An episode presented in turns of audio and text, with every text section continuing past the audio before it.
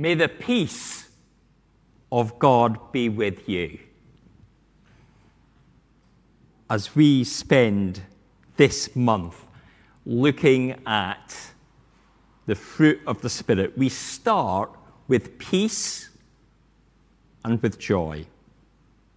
Now, despite Paul greeting the people of Thessalonica with a greeting of peace as he wrote to them, grace and peace to you, he writes, it was hardly a peaceful place when he left it. In Acts 17, we find the, the city in uproar. For Paul's preaching in the synagogue had led to a rent a mob being on the streets and the Christian leaders being blamed for the insurrection. And so, the apostle was issued with an ASBO, an antisocial behaviour order, and told to leave the independent, vibrant, multicultural city and not return. His two letters to the Thessalonians are a means of preaching from a distance, rather like how we today stream online. We can communicate across the world by using the internet or by using the telephone. We're able to share the word and connect with its meaning without physically all being together. And that's what he was doing as he wrote a letter. Now, although Paul had not been guilty of the rioting, he had been disturbing the peace. The peace of those who were comfortable in their ways. He had proclaimed the gospel of Jesus.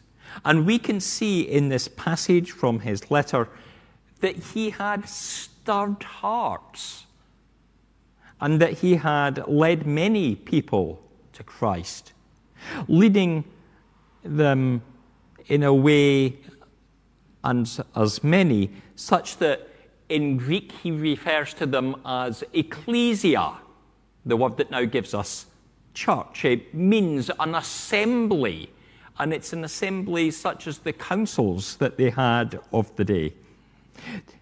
The people have gone from false idols to serving the true and living God. On accepting Christ, a new peace would come and grow within. The peace that comes from the Holy Spirit. This happens when we trust in the Lord, giving ourselves to Him in surrender. So, experiencing reconciliation with our Heavenly Father and receiving an ever growing awareness of His mercy and of His grace. We have to choose what sort of peace we want to have in our lives. Is it the easy peace that conforms to the way of the world, the way of our uh, surroundings, the city or town or village that we live in? Do we simply go with the flow of what is around us? Or do we choose the peace of God, which is a greater peace, a peace that can grow as our relationship deepens, a true peace that surpasses all understanding? Having this peace, this peace of God, is not always easy, though. The Thessalonian church were seeking the peace of God. But as they did so, it meant that they faced opposition by those that wanted a different peace. Across the city, there were those with other opinions. And of course, that the majority of people or those with the loudest mouths, or those with the most political or financial power in a society might say that something is good and right and should be the direction of travel, does not mean that that is the best way, that that is the right way, that that is the way that we should go. It doesn't mean that it's anywhere near God's plan for the world or God's plan for us. And so we must always discern where the Spirit is leading rather than what others in wider society might tell us. We need to ask questions like Is it in keeping with Scripture? Does it reflect the way of Jesus? Where is God's love seen in this? And does it further the kingdom of God? When we live seeking positive answers to these questions, we will feel our relationship with God grow. And as that relationship grows, so does the peace of God in our life. And as that peace grows, even as we might live in opposition to society, a sense of joy will fill our hearts. With this peace, events and times that make us unhappy or sad may still happen. They almost certainly will. We might be unwell.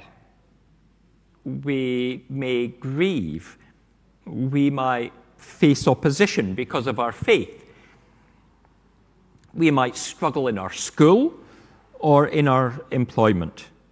Indeed, in the last 15 months, uh, probably everyone has had a struggle in one way or another.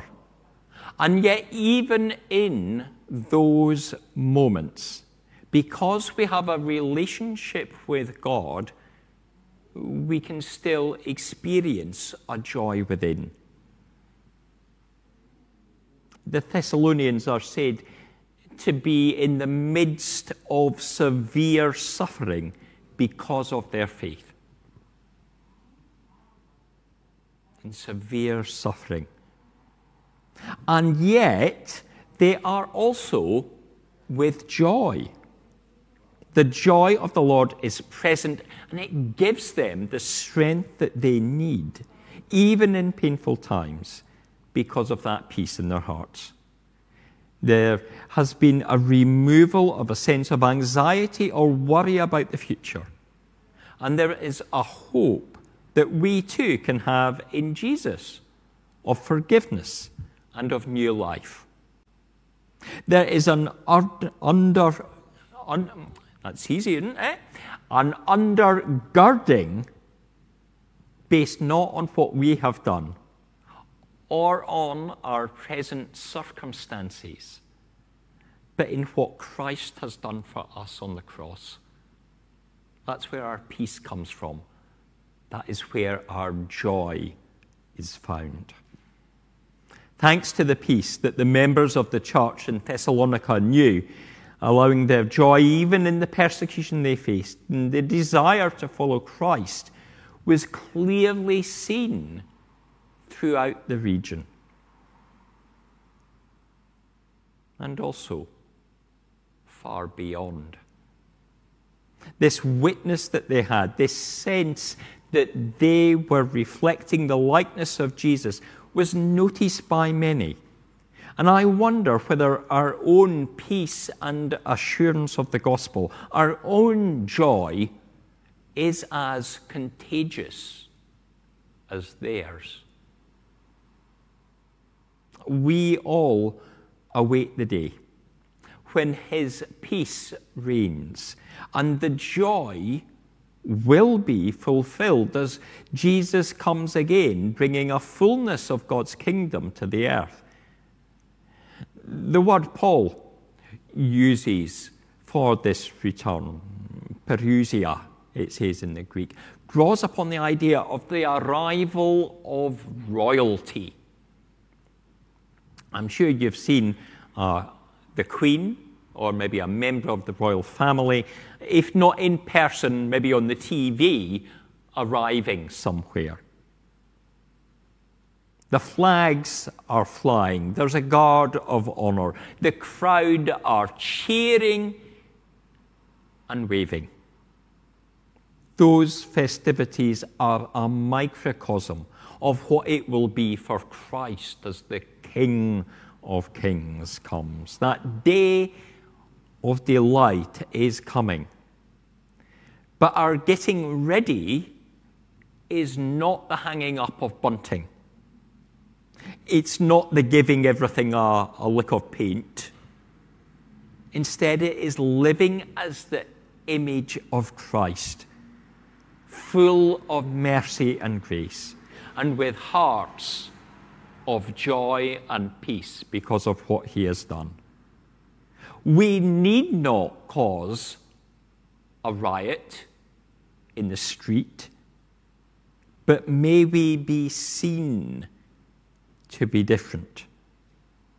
For we have the hope of salvation.